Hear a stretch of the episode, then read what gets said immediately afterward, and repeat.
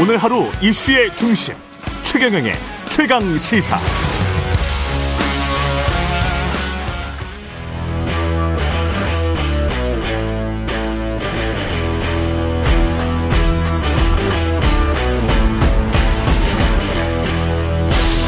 네, 한 주의 시작 여의도 정치를 깊이 있고 날카 롭게 날카롭게 들여다보는 시간입니다. 정치 먼데이. 예.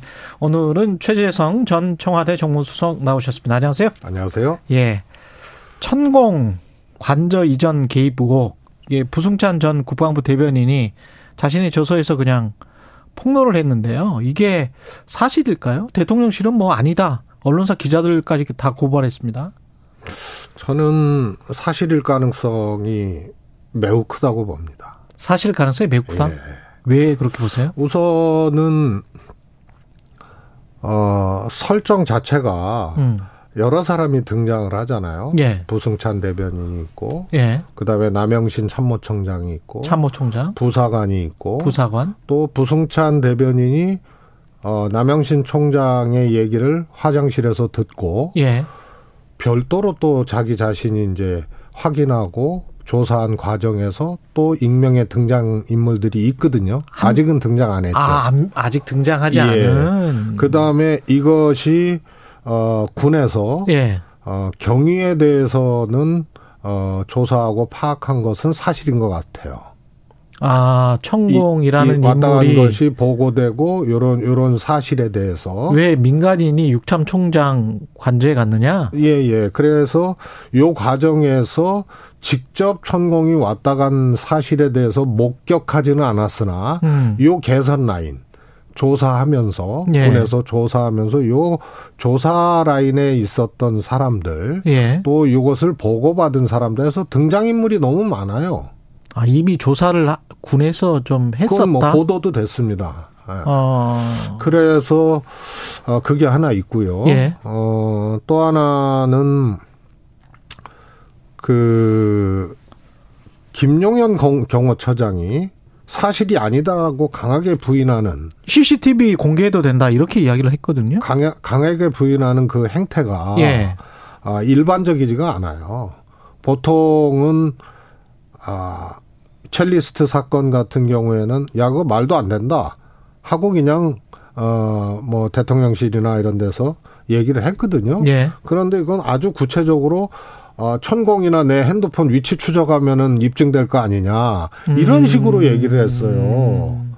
그래서 이것은 어좀 통상적인 사실이 아닐 경우에 대응하고는 조금 다른 예. 이런 거다. 그래서 오히려 뭐 핸드폰 대조해 보자 위치 위치 추적한 거 해보자 이런 게 알리바이를 만들기 위한 알리바이를 사전에 하지 않았냐라는 의심까지 들 정도로 매우 구체적으로 그렇게 대응하고 있다는 것이 천공이 휴대폰이 있는지 없는지 모르니까 지금. 그렇습니다. 예. 예. 그것도 그렇고요. 통상 뭐, 어, 이, 뭐, 승합차 두 대에 나눠 타고, 음. 뭐, 이렇게 갔다는 얘기 갔다는 아니에요? 거잖아요. 예. 특정 차량 이름이 나오고 있고요. 자기 차도 아니고 승합차로 갈 정도면 휴대폰 같은 경우에는, 어, 다른 데 두고 갔을 가능성이 크죠.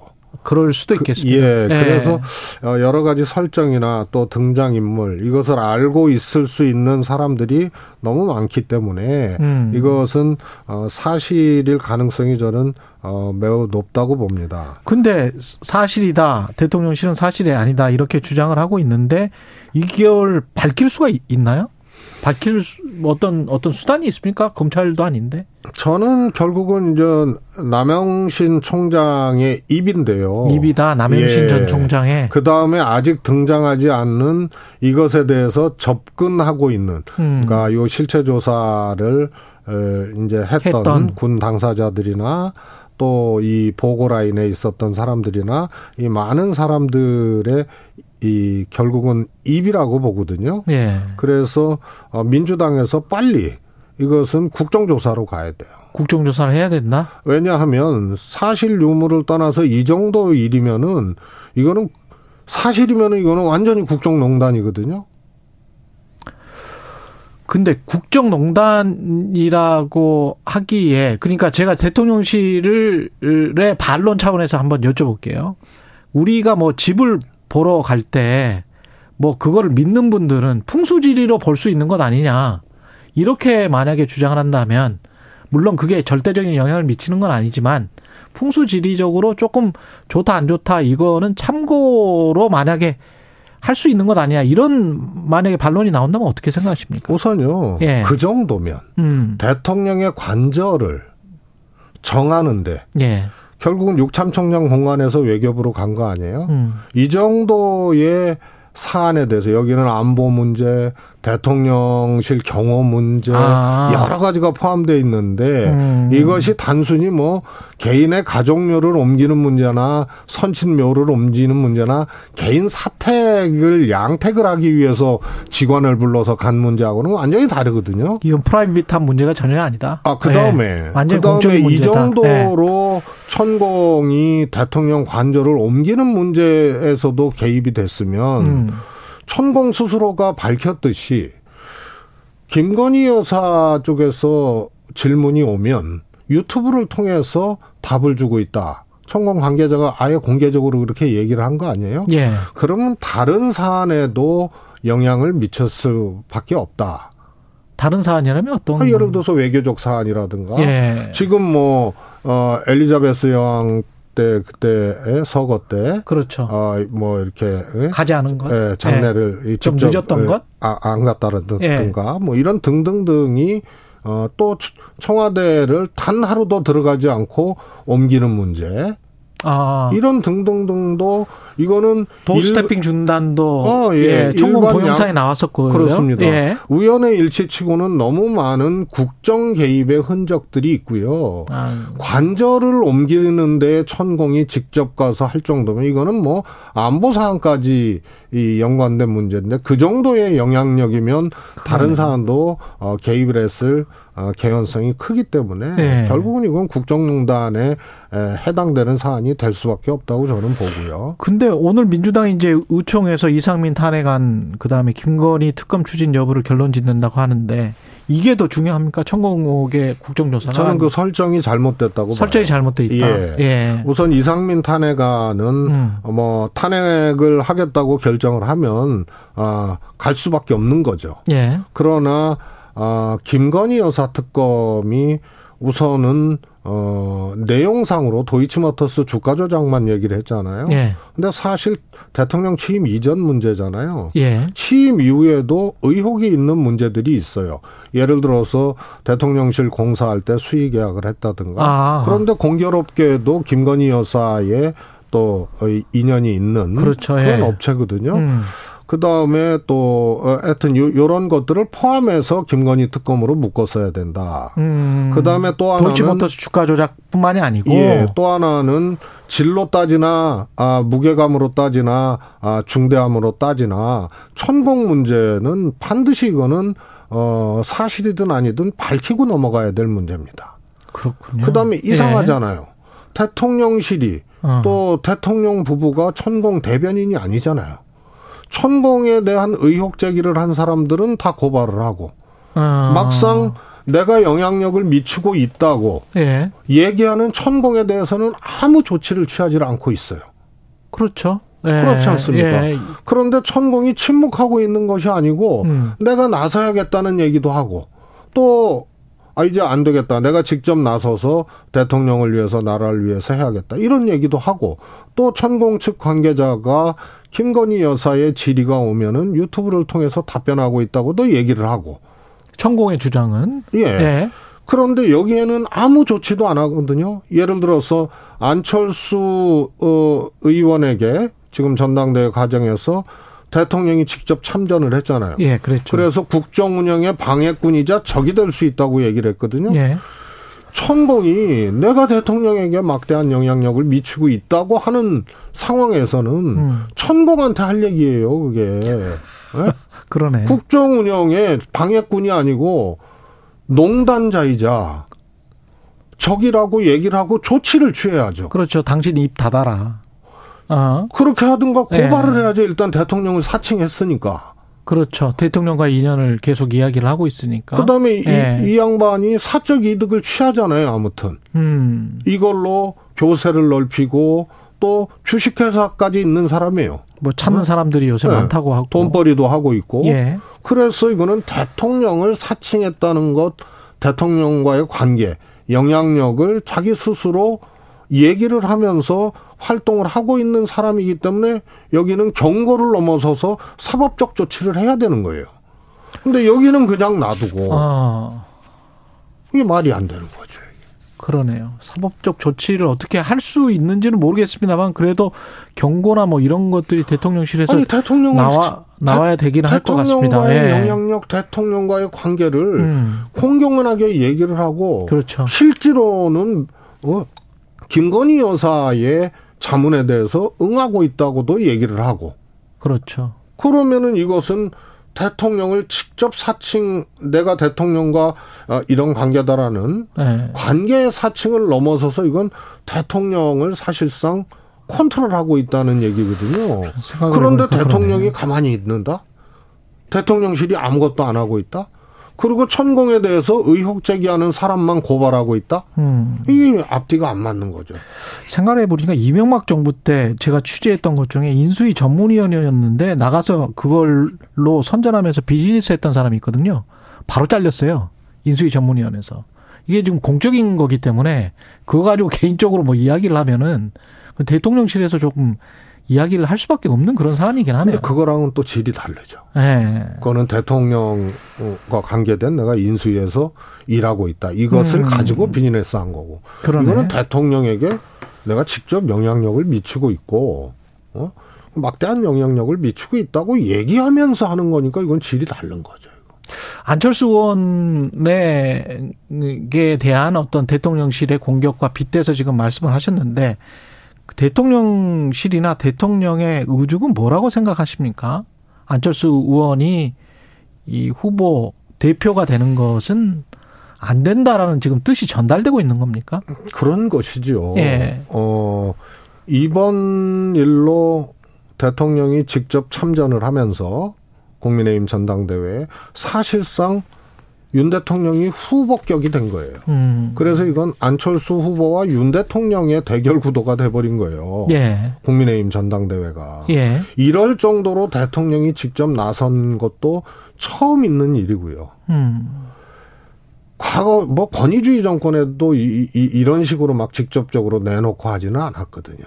예. 그래서 처음 대통령이 이렇게 직접 참, 참전한 것도 처음이고 참전하는 방식도 포지티브한 방식이 아니고 음. 예를 들어서 나의 정치 철학은 이렇고 음. 나의 또어이이 당에 예. 바라는 나의 반은 이렇고 해서 유사하고 접합된 후보에게 이렇게 에, 이 도와달라고 시그널을 주는 것이 아니고 누구는 안 된다라고 직접 찍어서 얘기를 하잖아요. 음. 그래서 이거는 애당초 어안 되는 사람 빼고 되는 사람을 서- 될 사람을 설정해 놓고 한 사실상의 임명 과정 임명 과정이다. 당 대표 임명 과정이기 때문에요. 이거는 뭐 갑자기 발생한 일이 아니라고 봅니다. 근데 이 대통령의 책사라고 불렸던 심평 변호사가 이상한 이야기를 한 거예요. 국민의힘 안철수 의원이 당 대표로 선출이 되면 대통령이 신당 창당을 할 수밖에 없다. 근데 대선 전에 사실은 윤석열 후보 발 신당 창당 이야기가 많이 나왔었거든요. 심평 변호사도 그때부터 관, 관계를 했었고. 근데 이게 오랫동안 있었던 생각이나 계획일까요? 어떻게 보십니까, 이건? 아, 저는 윤 대통령께서 음. 사실은 어, 제일 걱정되면서도 좀 두려운 것이 예. 어, 정치적 경험이 일천한 상태에서 대통령이 됐잖아요. 근데 정치적인 문제뿐만이 아니고 정책적인 문제도 굉장히 즉흥적이라는 데에 어, 걱정과 두려움이 같이 있어요. 음. 안보 상황만 보더라도 소위 말해서 핵에 대한 언급, 뭐 한미 공동 핵 연습 등등등이 미국으로부터 다 부인됐잖아요. 예. 이런 게 다 즉흥적이고요. 또 아랍에미레이트 방문해서 소위 말해서 이란 의 적발언이라든가 이런 것들이 결국은 정제되지 않은 차원을 넘어서서 자기가 생각한 것에 대해서 걸르지 않고 바로바로 얘기를 하거든요. 예. 그런데 불행하게도 이게 대통령의 얘기예요. 예. 그래서 저는 걱정과 두려움이 에, 같이 있다고 보는데요. 소위 말해서 탈당 얘기, 음. 신당 얘기도 실제로 생각이 그럴 수는 있어요. 그럴 수도 있다. 그러나 윤석열 대통령의 정치적 수준이나 정치적인 경륜 또 실질적인 어, 정치적 파워 가지고는 할 수 없는 일이에요. 할 수 없는데 본인의 어떤 캐파를 생각하지 못하고 지금 발언을 해버리고 있다. 측근들이. 그렇습니다. 아. 그런데 실제로 현실로 연결될 가능성이 적고요. 예. 아마 그 발언 때문에 나중에 대통령의 국정 운영에 대한 지지도라든가 이런 것들이 현재 상태에서 더 회복되지 못하고 음. 대통령이 계속 실책을 하고 예. 민심이 떠나버리면 이 심평 변호사의 이 발언 과거에 대통령이 어, 후보 시절에 아, 국민의힘 같은 경우는 해체하고 음. 새롭게 만들어야 된다라는 그런 이런 했었죠. 얘기하고가 결국은 대통령 탈당 요구로 어 작동되는 근거로 아마 작용할 겁니다. 오히려 국민의힘이 불리해지면 기존 의원들이 대통령에게 그렇습니다. 예. 그런 요구를 할 수가 있다. 대통령이 공격받을 수가 있다. 오히려. 대통령이 당에 대해서 애정을 갖고 있어도 음. 대통령의 인기가 없어지고 민심이 떨어지면 탈당했던 사례들이 즐비하지 네, 않습니까? 그렇습니다. 예. 그런데 대통령 스스로가 이 당 갖고는 안 된다고 얘기를 하고 채권들이 신당 얘기하고 이렇게 얘기하면 이것이 근거가 돼서 민심이 떠날 때, 음. 더 떠날 때 대통령은 애정도 없는 정당이고 이 당을 책임질 수도 있는 생각도 의지도 없는 사람이기 때문에 비껴서야 된다라고 어. 얘기할 가능성이 크다고 봅니다. 그 이런 대통령 집권 여당의 난맥상이 지금 보이고 있는데 그럼에도 불구하고 민주당의 지지율이 뭐 이렇게 크게 오르지는 못하고 장애 투쟁을 했는데도 어떻게 보세요? 이런 대응들이 지금 적절합니까? 민주당은 잘하고 있는 겁니까? 아, 저는 할 수 있는 거는 다 해야 된다고 봅니다. 장애 투쟁이든 뭐든 아, 그러나 네. 제일 중요한 게 이제 과정 관리거든요. 과정 관리다. 예. 예. 지난번에 이상민 장관의 해임 문제는 당연히 해야 될 문제인데 음. 이태원 참사에 대해서 국정조사를 합의하고 그 다음에 이상민 장관 해임하라고 최후 통첩을 하고 해임을 했단 말이에요. 예. 그러면은 논리적으로 국정조사는 이태원 참사 진상규명을 하고 책임자를 가려내고 처벌하기 위한 그런 것으로서의 국정조사의 아, 위상이 이 정해진 건데 국조를 합의하고 이상민 장관 해임 프로세스를 가버렸어요. 예. 그러니까 당연히 해임돼야 될 사람인데도 어 논리적으로는 좀 충돌하는 음. 그런 이제 과정을 어, 민주당이 스스로 겪었다는 거고요. 예. 장외 투쟁이든 저는 단식이라도 해야 될 상황이라고 봐요. 단식이라도 해야 될 예. 상황이다. 그러나 이 과정 관리 음. 이번에도 의총에서 너 당연히 논의를 하고 해야 되는데 음. 그것을 놓치고 나중에 외상값 의총을 했거든요 며칠 예. 전에. 그래서 또 논의를 하다 보니까 외상값 우총이다. 예. 예. 파열음이 좀 나오고 이견들이 또 나오고. 근데 만약 거죠. 이렇게 쭉 가다가 이재명 당 대표에 관련된 결정적인 팩트나 뭐, 어, 유죄로 분위기가 기운다거나 이렇게 되면 민주당은 피할 뭐 치명상을 입게 되는 거 아닙니까? 사법적으로 예. 판결이 나면은 그거는 피할 수가 없습니다. 그렇죠. 예. 그런데 그것이 문제가 아니고 음. 검찰이 기소할 거 아닙니까? 예, 그렇겠죠. 기소하고 사법적 판단이 나오기 전까지 그때 아, 민주당의 상황이 어떻게 될 것이냐.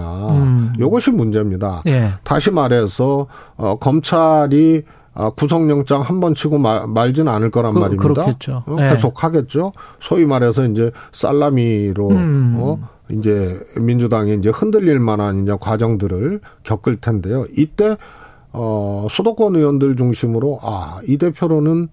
총선 치르기 어렵겠다 네. 하는 것이 작동이 되면 원심력이 발생할 거고 그렇겠죠. 아 이거 말도 안 된다. 어. 어, 지금 이거, 이거를 어, 극복해야 된다. 이런 것이 이제 작용을 하게 되면 구심력으로 작동을 할 텐데요. 요 문제라고 보고요. 그럼 중간중간에 과정 속에서 특히 뭐 쌍방울 김성태 회장 관련해서 뭐 대북 송금 문제랄지 이런 것들은 언론에서 이게 저 어떤 것들은 해명이 빠졌다라고 할 때 해명을 제대로 하고 가야 됩니까? 아니면은 뭐 기소 때까지 기다려야 됩니까? 아니 해명을 음. 하고는 있죠. 하고는 있지만 그런데 지금 검찰의 행태라든가 예. 특히 이재명 대표 관련된 거는 우선은 풍문을 흘리고 피의 사실을 공포를 해요. 아. 공표를 합니다. 예. 그래서 사실과 사실로 충돌하면은 음. 제기되면 해명하고 반론하면 되는 건데 택도 없는 것들도 그냥 막 퍼뜨리거든요. 전원을 예. 예, 그래서 일종의 이제 심증을 사회적 학증으로 갖고 가기 위한 짓을 사전적으로 먼저 합니다. 음. 지금 보십시오. 대장동에서 성남 FC로 갔잖아요. 대장동에서 흘러나온 얘기가 아마 타산같이 많을 겁니다. 쌓아놓으면. 그렇죠. 예. 그런데 정치자금 뇌물수수 뭐 어, 천화동인 1호 실소유주 이런 거는요 다툼도 안 돼요.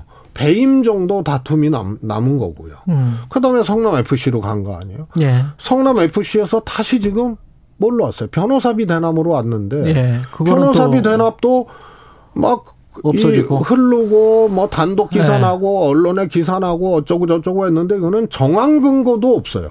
음.